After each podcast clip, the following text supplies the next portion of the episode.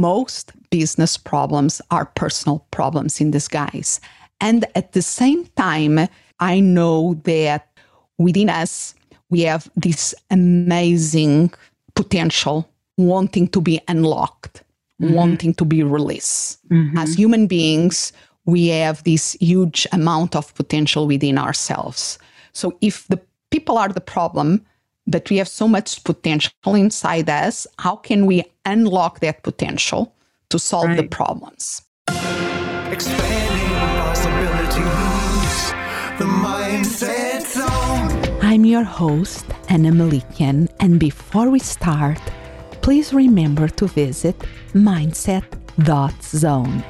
Yes, instead of .com, it's .zone to access all the episodes and other amazing resources, all at mindset.zone. And if you want to get the free chapter of my book, Mindset Zone, please go to mindset.zone forward slash book. This episode is an interview originally recorded for the podcast Work from the Inside Out, where the amazing Tammy Gooler Loeb interviewed me about my journey from moving to the US to my passion for human potential. Here is our conversation. Hey, everybody. I am so delighted to introduce my guest today, Dr. Ana Melikian. Ana is the host of the Mindset Zone podcast and a sought after keynote speaker. Ana has a PhD in psychology and more than 20 years of experience working in human potential. Her keynote, The Happiness Fallacy, re envisions and revitalizes how we think about and work with happiness for personal and collective good. I can sign on for that, definitely. Please join me in welcoming Ana Melikian. Welcome, Ana. Thank you so much. It's a pleasure to be here. I am so excited to have you here, Ana.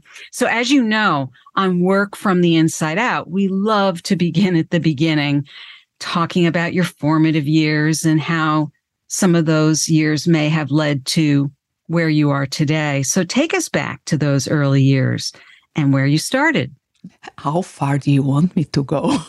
Well, I I know that we you know we we always talk a little bit before we we turn on record and I know that you started out in a little village I think you said, right? Yes, yes. I I was born in, in a city, but um, when I was about six, we moved to the countryside to a small village where my father had born. So we there was still the house and the room where you was physically born in that wow. room. So, and everybody knew everybody else. So, a, a typical, I know that I'm originally from Portugal. We are not a, a, Mediterranean country, but the culture is very Mediterranean in many ways. Yes. So you can think about an Italian village and put it in Portugal in many ways. It's a small, beautiful place to grow up. And since I can remember, I was a very curious kid. And again, most kids are by nature curious and asking why, why. I yeah. think the main thing is that I didn't stop asking why. Mm. Mm-hmm. I kept inquiring and trying to make sense of everything around me, mainly this the human puzzle. People mm. were the more interesting puzzle for me. I found other things interesting that I was trying like to solve the puzzle but the humans were like the biggest challenge. Mm. And uh, since I can remember, and I'm speaking uh, early teens, yeah, always had a drive for anything that was personal development. Mm. Even like 95% of the Portuguese population, I was uh, raised as a Christian Catholic mm. there. And uh, sometimes the groups associated with the, the, local church, they will organize some kind of personal development stuff. Mm. I will sign up for that. And even then, when I start to be able to do things that were a little bit more organized by other institutions that I learn of, I will mm. sign up. I always had that drive of trying to understand me personally mm. and make mm. sense of uh, my growing up process and uh, trying to understand the people around me. So that was really a thread since I can remember that desire of understanding and problem solving being human beings uh, more challenging puzzle. Now, were you more interested in who you were in relationship to others, or were you also just as fascinated by what made other people tick? Both things. Yeah. I think initially was understanding myself Yeah. and making sense of how was um, my feelings, making sense of my surroundings. And I think we we have we filter by our own perception, so Sure. we are there. Uh, but I realized that the system where we are in really makes a difference in the way that we see it. And probably I had more clear awareness about that uh, already in my um, my late teens, early adulthood, when I start to travel to other countries. Ah. mhm, Because I think when we are born and raised in one place, mhm. the cultural loads of the system regulations absolutely are there but it's like if we since we are kids we are wearing glasses we don't see the frames Ah. we, we are, are not aware that we are wearing glasses we are seeing the world through the glasses That's right. but we are not conscious of the frame. When uh, we travel and go, even and I travel in Europe, so I went I went to study to the one year exchange student in England. Oh. So still still Europe, still a lot of the same values and the same way of being, but there was things that were totally different from practicalities like I arrived there as a student. Oh, the student restaurant closes at five or five thirty. Wow. That is early for Yeah. Portuguese. Oh, yeah. Uh, that was like what? And the, the, from that small things to understanding that the way even the social interaction when you meet somebody in Portugal is very, like I said before, Mediterranean. We give two kisses, we hug. Right. Even a person that is we just meet for the first time. Right, right. In England, there is a more of a distance. So you start to be become more aware of those things. And interesting enough, when I went back, I I think I spent three months and then I came back during the holidays in the winter.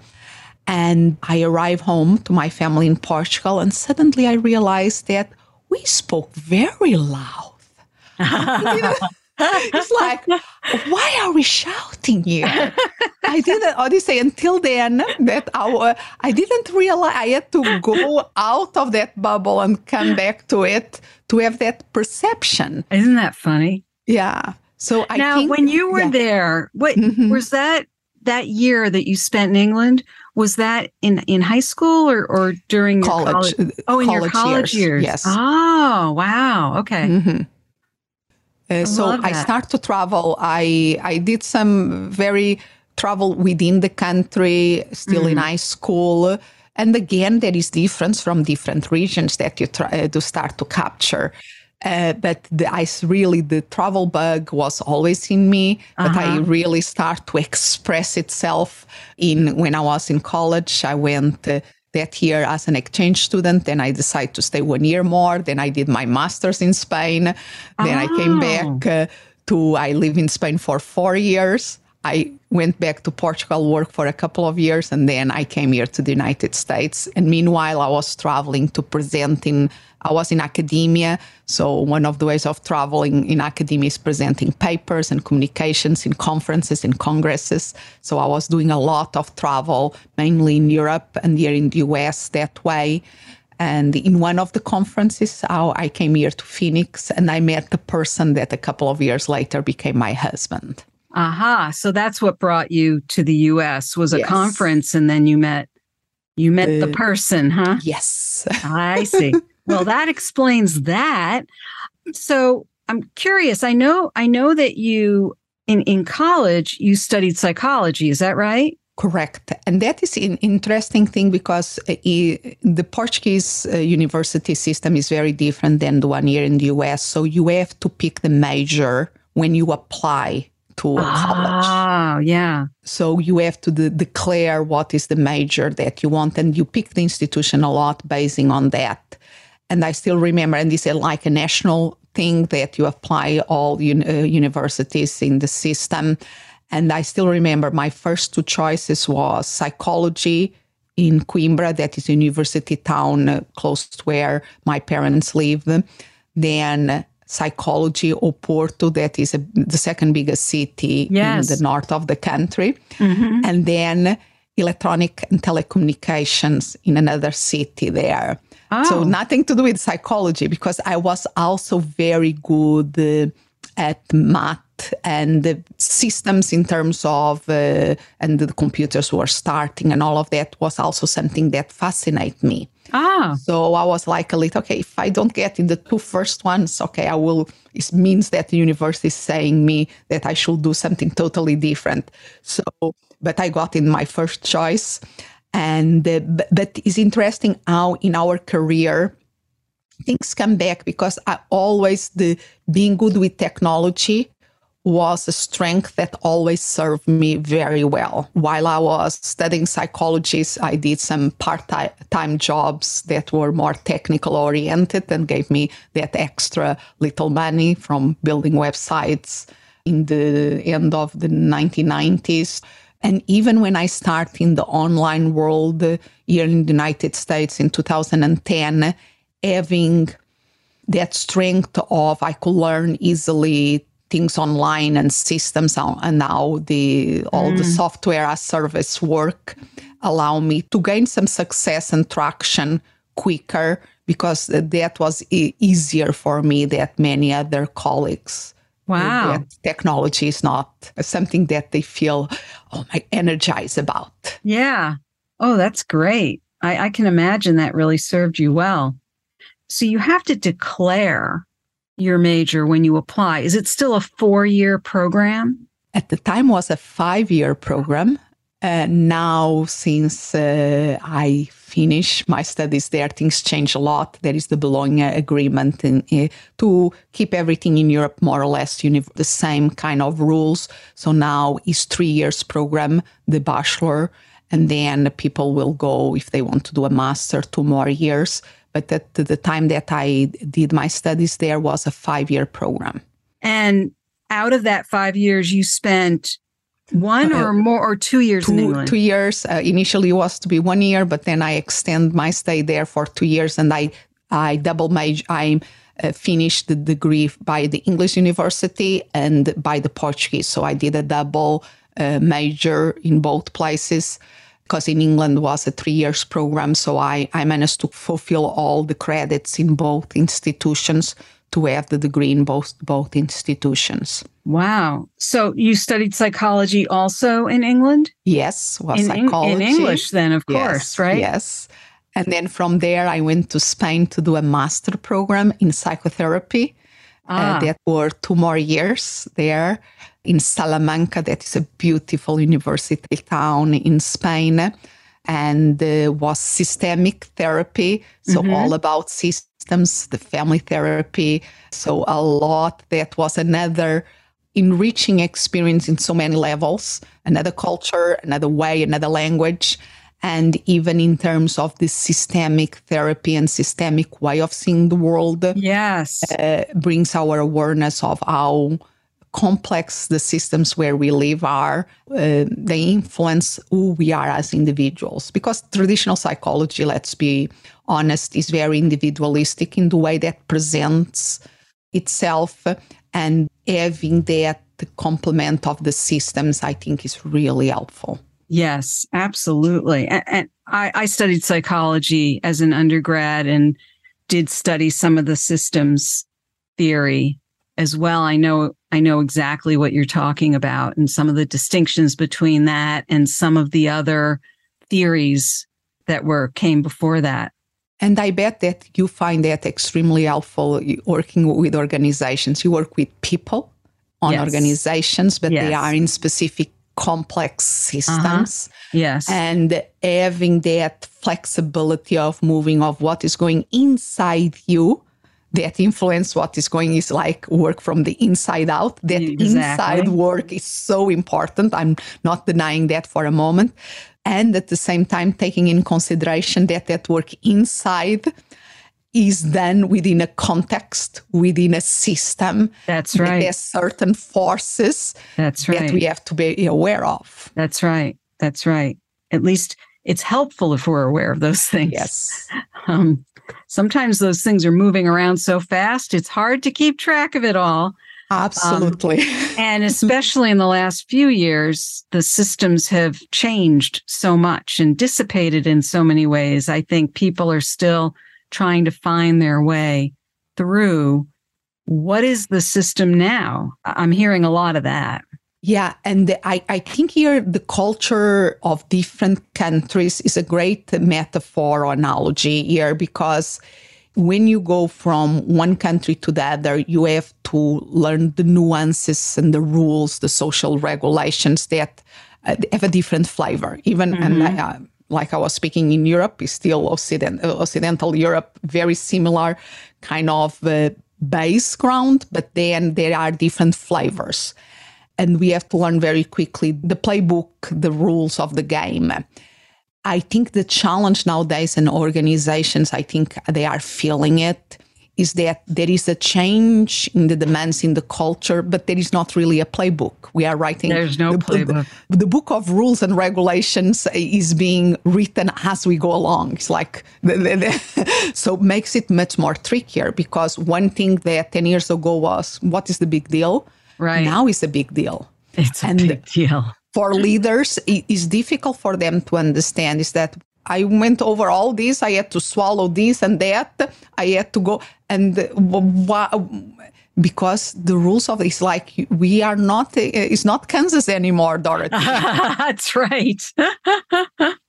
it's true. It's so true. It's it's like you know when we talk about the playbook. I I, I like to think about like a a sports coach who's who's got the whiteboard right in their hand and they've got the dry erase marker and they keep rewriting the plays right in the middle of the game. And I, I think that's partly what today's leaders need to be doing is really rewriting the game as they go along in some ways because I don't think we we really know what things are going to look like even in 6 months. Absolutely. I love that image of the game because you yeah. have to have a strategy in a game, in a professional game, they, and everybody has to know what the strategy is. But you totally have to be flexible mm. to adapt the strategy to the situation in hand because everything depends of how the other, uh, the weather how the other team plays. Yeah. Uh, all uh, that complexity of situation, and you absolutely have to be resilient. And when things are going bad, bad, bad, bad, bad, you have to do the mental game to be uh, to bring yourself back. Otherwise, they will keep going bad, bad, bad. We see this in sports so much. They lose the game because they don't have their mental. They are not in the right place at that level. And at the same time, I think this even brings more the importance of being clear about our values mm. and about mm-hmm. the inside work that you yes. speak about uh, uh, yes. a lot. Because when things are uncertain, when we have to adapt so fast, if we are not clear about our internal compass, that's right is so easy to get totally lost. Yes, it is. And and I think you you named it. You know, it's interesting when I think about the direction your career took. You know, if one was to look at your career almost on paper, right? It looks like you just took this sort of nice straight line, you know, from psychology, psychotherapy and and you got your your PhD and then you went into coaching and and it looks so smooth and linear. And yet there's a lot of different twists and turns that you took along the way. I know that. And and it's not that you really you know went way way way out somewhere else but when someone takes a closer look at that trajectory of of how you made decisions about where you went and and when and how that happened it really does start to you know you made some very intentional decisions and moves and at the same time was a very bumpy road. Is what, what is that expression? Vision is 2020 hindsight. That's right. Well, yeah. When we look back, it's easier to connect the dots yes. and to see the through line. But when right. we are leaving the situation and the door closes in, in front of our nose, is, oh, oh what do I do now? Yeah. And I had several, I remember several situations in my own professional career that I felt that, that door in the nose, and it's not a pleasant feeling. I am curious, maybe even a little jealous of your ability to function and learn in different languages and to go from your undergraduate education in both Portuguese and English, and then you went and got your master's in Spain. So, and I think people don't always understand that Portuguese and Spanish are not that similar at all. And so it's not just because Spain and Portugal are next to each other doesn't mean that their languages are that similar. They're really not at all. At least from I've listened to both of them and they're they're quite distinct. So I'm curious about your decision to go get your master's degree in in Salamanca and if that was a very intentional decision on your part or whether there was a specific program there how did that come about it was a specific program that attracted me there but the thing is that i, I was very good in, in high school i was very good in sciences not very mm. good in languages oh language really? learning oh, absolutely that was always my struggle I always have the A's in science subjects and not so much in language, even in my own language, Portuguese, because I have dyslexia. So oh. language was always a very challenging uh, for me in some aspects of it. But I decided, okay, we learn French and we learn English. And I decided, okay, English is uh, where most things are now happening. So I'm going to focus on English. I did some things outside the school system to learn better English. And my decision of going to study that year as an exchange student in England was a lot about my plan was coming back to Portugal with a very good English. Uh-huh. And, uh, okay. And it's like you throw myself in the pool and I will learn how to swim. I and, love it. And a little bit because obviously I knew, gosh, the Portuguese history of the, of the 20th century, we have so much immigration that went to France that went to, to the United States, mainly in the New Jersey area and Newark area. And these are people that, uh, some of them in the 50s and the 60s, they barely had the, the basic Portuguese education. Do you say? They, they emigrate by need of finding a way of uh, sustaining themselves and their families. And they learn the language. They succeed in big ways here in the United States and another country. So it's like we have that capacity. Yes, I will never lose my accent, but I can communicate, I think, rather well in Absolutely. the English language. yes, it's a beautiful thing. I love the way yeah. you communicate. There is that thing that we have to learn. And the question, why did I finish in, went to Spain again, was I didn't, yes, my strength, and this is important in terms of companies and evolution in career mm. because I was aware that language was not a strength. I had my brother was much better at language than myself. I had friends that were much better in capturing language and succeeding in the different language than myself. But if I want, if I was determined to get something, I think I have the innate growth mindset. I think I can learn this. Not that it's going to be easy, but yeah. this can be learned.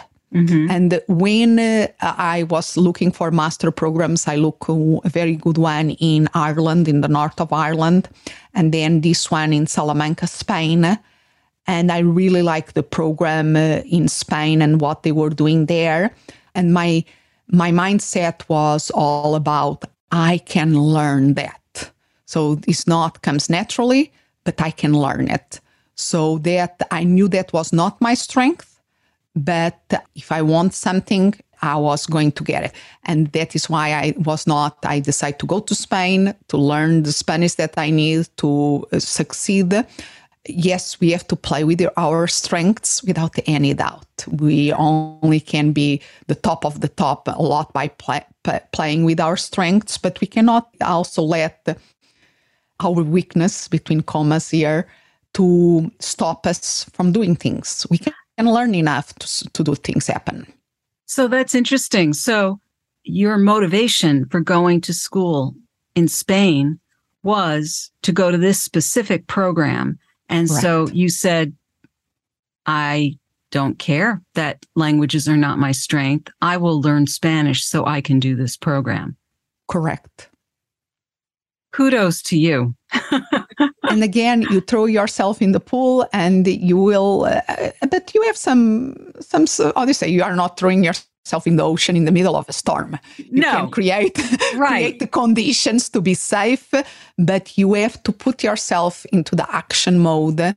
Otherwise, you really are stopping yourself. If you only in your career or life, you're only going to try something that there are high probabilities of success. Sure. You, li- you leave a lot in the table. We have to learn, and the process of learning and changing is a messy. Learning is messy. Yes. Uh, our career, you're seeing about, yes, when we look backwards, it seems very, we see the through line, we connect all the dots. Right. Uh, but it's bumpy. When we are living it in the moment, is a bumpy journey. Yeah. And I want to unpack that just a little bit more because I'm I'm very curious and as I said a little jealous because I took high school Spanish, did very well in it, and then never really did anything more. And a lot of us here in the US have not really mastered another language. I mean, I know some people who have, but a lot of people haven't. And I, I'm always impressed with my friends and colleagues who grew up in other countries, many of whom speak more than one language. And I'm, I admire that. I I'm curious. So, when you decided to go to this program in Spain, did you spend some time studying Spanish before you started school there? What was that timeline like for you? Uh, I went about two months before the program start, and be saying, I knew that the director of the program you spoke very good English. I did the application. I had some help with it for doing the application uh, to be in Spanish, but I said that since Spanish are totally different languages, but they come from the same root. Both come from the Latin, both are Romance languages.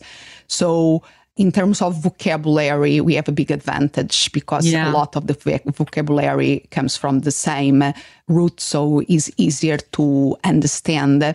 But I still remember the first time when I moved to Spain, I was listening to the news because the news they speak very fast. Spanish uh-huh. people can speak very fast, and in the news is one of those places was like half an hour, and I was. I cannot understand a word of one. Besides, buenas noches, uh, good evening, the opening. I was like, oh, I'm done. I could not understand what they said besides the first two words. but then on this day, I went, uh, there was in Salamanca, especially, there is a lot of places that we can do Spanish as a second language for foreigners. There's a lot, it's part of the industry. The way of doing it is going to the country where the language is spoken because you have to practice. Why Americans and English in general don't speak uh, in more numbers different languages that we can go all over mainly into touristic areas and everybody speaks english so we don't need to develop yeah. that skill i know but i think it's a little short-sighted on our part but that's just my opinion so you clearly did very well in spain or maybe i'm making that assumption but you you got your masters there did you also get your phd there uh, the PhD was a joint, so I did it through the same English university that I went as an exchange student, Sunderland University in the north of England. Oh, okay. But, but I did it as the clinical work. I did it in Spain. So I was a distance student from England, but the clinical work I did it in Spain. So it was a mixed program that was amazing to have oh, that how opportunity. Interesting. So you did the PhD program through the school in England, But, but you the, did the, your clinical the, work in Spain. Correct. The main supervisor of my thesis uh, the dissertation was in England, in Sunderland. His name was Peter Hawkins, a different Peter Hawkins oh. that we know in coaching in right, the coaching right, world. Right. And but also another amazing, extraordinary human being that I was very lucky to have as supervisor. And I had a local supervisor that was the director of the master program that I have done in Spain for the ah. clinical part of the work. And they were, they collaborate in many different projects. So that was easy to do. And the university in England was okay with it. So we did it that way. Yeah. And what was your area of specialty in terms of your your studies, your doctoral studies? So, psychotherapy and my uh, dissertation was about brief therapies for the management of primary headaches. But our physical pain and how, through certain models of psychotherapy, we could help people manage that situation, that ah. physical situation has to do with the body and mind. That sure. is, I always find it very fascinating to bridge that to different dimensions in many ways. So once you completed your your doctoral work, what was your what was your next step? So finishing the PhD is also an, a great example of the the messiness of change because ah. I was I finished my master and then I start work in the same master program where I was doing the part of the clinical work. So I was doing the PhD while working in the master program. Oh. And uh, then a couple of, and I stayed there two years and I did all the clinical work during that time. And then I got a great job opportunity in a private university in Portugal, in the north of Portugal, oh. that I accepted. And uh, I, I went back to Portugal, my country of origin, to, to that position in a private university, teaching in psychology. Several, I was part of their faculty there while I was doing the PhD. And then the PhDs there start to go very, very, very slow because I was busy with my work. Uh, but eventually, I managed to finish the dissertation. I almost was, they call the ABCs, all but dissertation. Right. ABDs, I think it's like that. That is the term. Right. But, uh, after a lot of persistence, because I always tell people with the PhDs, if you have somebody with a PhD degree, post graduation, don't presume that the person is very intelligent. presume that the person is very persistent. Ah, I love that. okay, if there is something that we can presume of most PhDs, you have a persistent person because you really have to have the grit to keep going there. It's so yeah. easy just to let it go. So, uh, but I'm very thankful that I kept my persistence and I managed to write the dissertation, defend the dissertation, get the certification, and was at the during that time um, when I de- in fact when I defend the dissertation I was already living here in the United States because was a there was some time span and it's like messy it was messy but I went to England I defended and uh, everything was okay. Then I had the the, the PhD and uh, I was already living here in the United States and there was when one of the big doors in terms of career progression um, yes. closed on my nose because I thought that having a PhD by English university here in the United States will be easier to get my license as a psychologist. Oh. And was not. Really? Uh, because the system, the American Psychological Association that I'm part of, but for the license as a psychologist, you have to do a postdoc to have oh. the license as a psychologist, as a clinical psychologist. And honestly, I just had finished my PhD. I love study. I love learning. I love uh, the academia. But the thought of almost have to redo my PhD and then a postdoc immediately afterwards was just too much. It's like you finish mar- running the marathon and then you finish like you cross the the finish line and they say, right. "Oh, another marathon to run." Right. Say, okay, I need a rest. Yeah. I'm not yeah. ready for that. Right, right. But that was big uh, career challenge because I had done all my previous studies in psychology. I did all my training and I was already, I, I worked several years as a psychotherapist. Right. So my life and my future, I was teaching in college, but I had my um, uh, my psychotherapy office. I was very involved in organizations like the Milton Erickson Foundation. Mm-hmm. Uh, I had even started an institute in Portugal, the Milton Erickson Institute in Portugal. I was the first one founding there.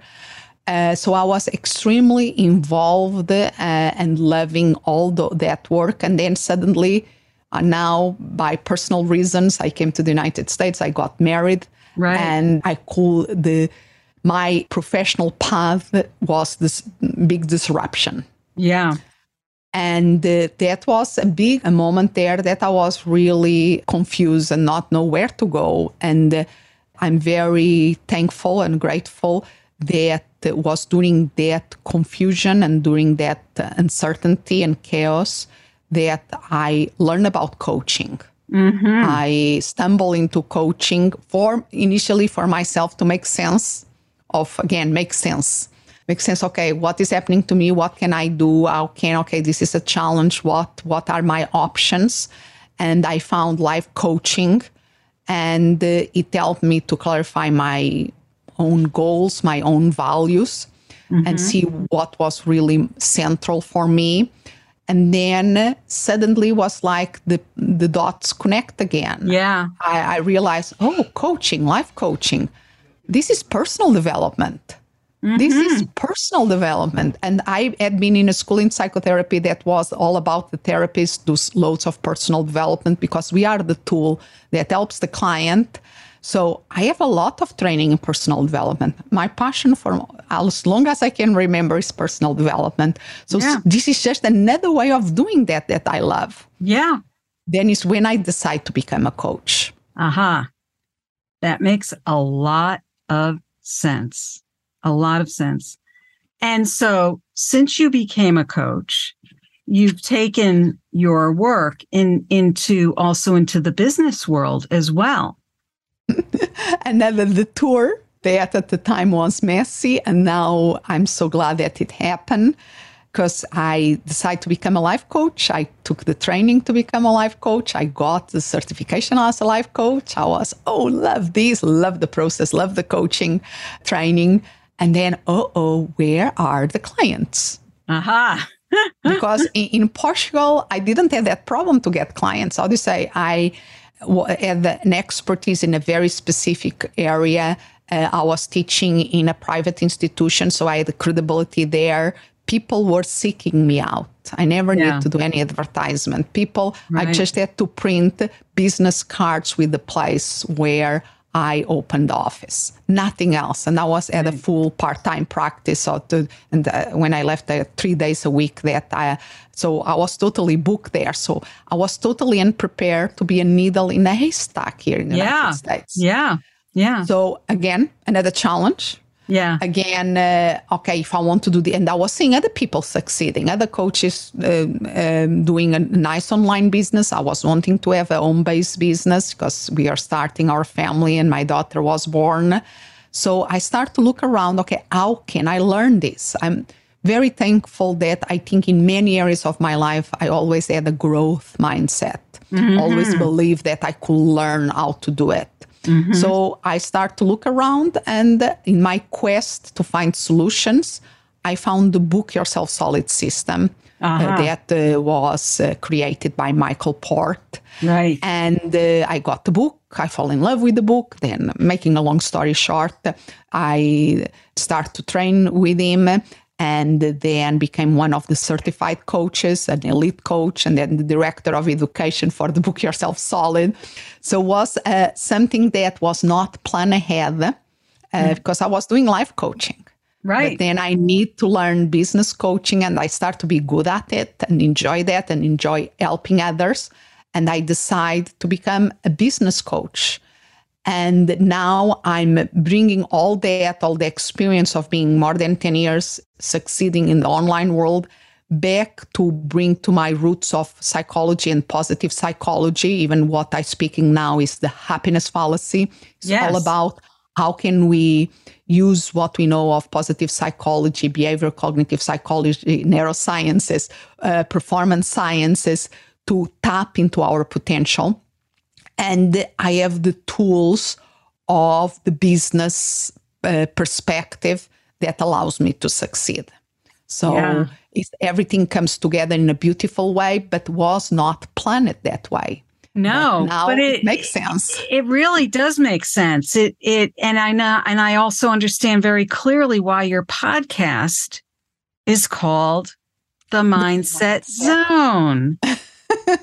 it makes perfect sense. And and your keynote, the happiness fallacy, also makes sense. It's almost like it encompasses your roots in psychology and then all the things that you've built Absolutely. Up and till now. The, and this at the core, again, the inside work at the core, my why is all about expanding potential. Was yeah. always, and I think always is going to be. When I was teaching in college, Uh, yes. was helping expand the possibilities of the students and the way that they will see the world.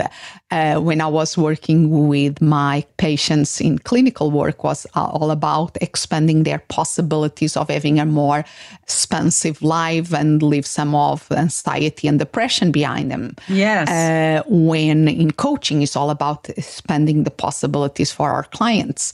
In uh, my mindset zone is all about expanding possibilities for ourselves, the ones surrounding around right. us and for the world. So that was always there.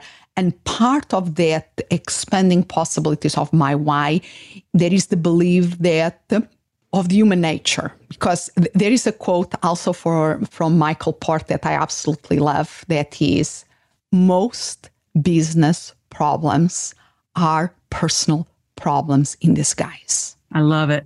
And I think this is true for solo business, one person business, like coaches and consultants out there, sometimes they are not succeeding to their potential because of their own gremlins, their own mindset limitations.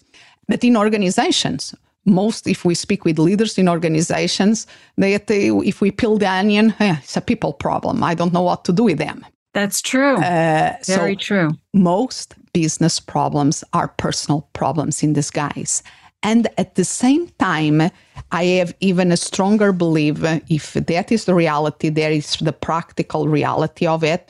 But at the same time, I know that within us, we have this amazing potential wanting to be unlocked, mm-hmm. wanting to be released. Mm-hmm. As human beings, we have this huge amount of potential within ourselves.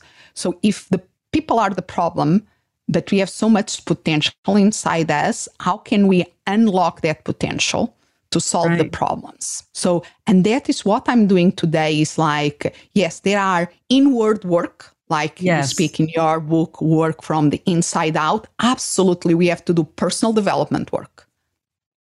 Uh, we uh, we can learn so much of high performance. We can uh, learn so much from uh, social sciences and uh, psychology to really be better and understand ourselves better right. and better ourselves.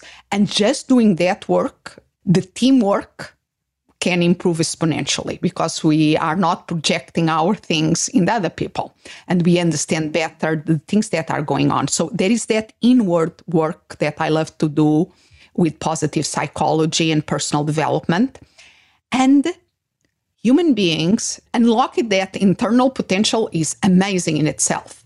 But if we think that human beings are not just individuals, we are these connecting beings, we bring another dimension in that is more an outward work because it's the connections, right. it's the community, is the teams, is the the networks in business, the networks. I love to work with my clients, coaches, and consultants that work with me on the networks, professional networks that we have for business development.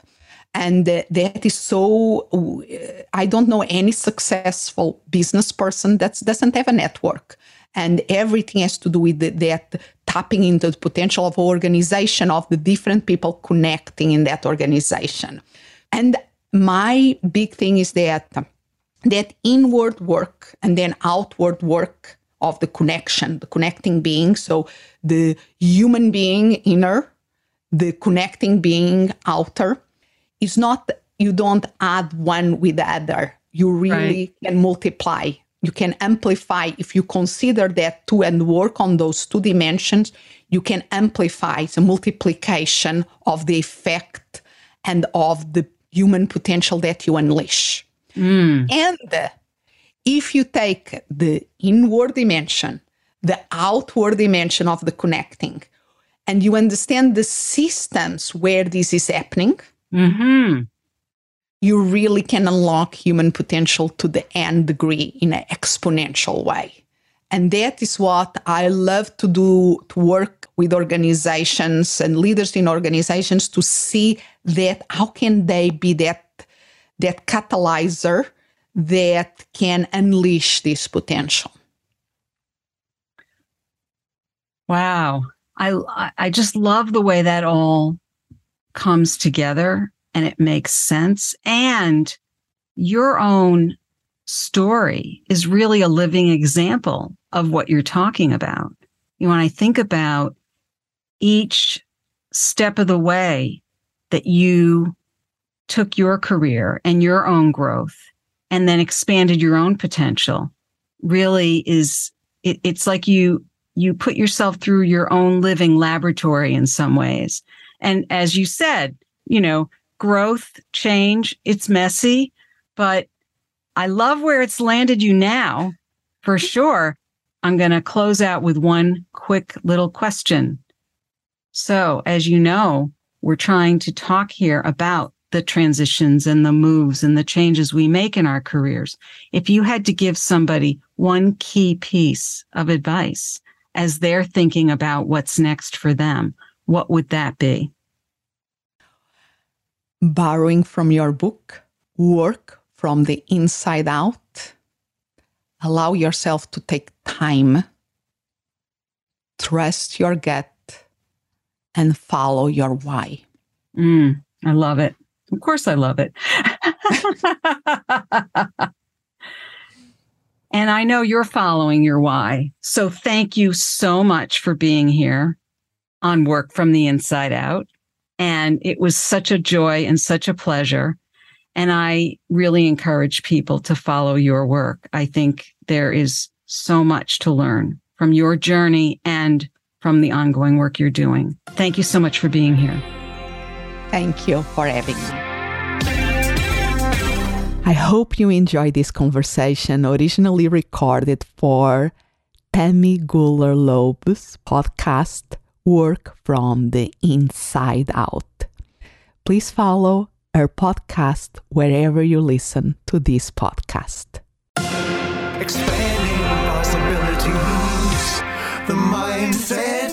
Thank you for listening, and remember to visit mindset.zone. Yes, instead of .com, it's .zone. There you can find all the episodes and other amazing resources, all at mindset.zone. And if you want to get a free chapter of my book, Mindset Zone, please go to mindset.zone forward slash book. As always, I'm so grateful you are here expand what's possible for you, for the ones around you, for the world.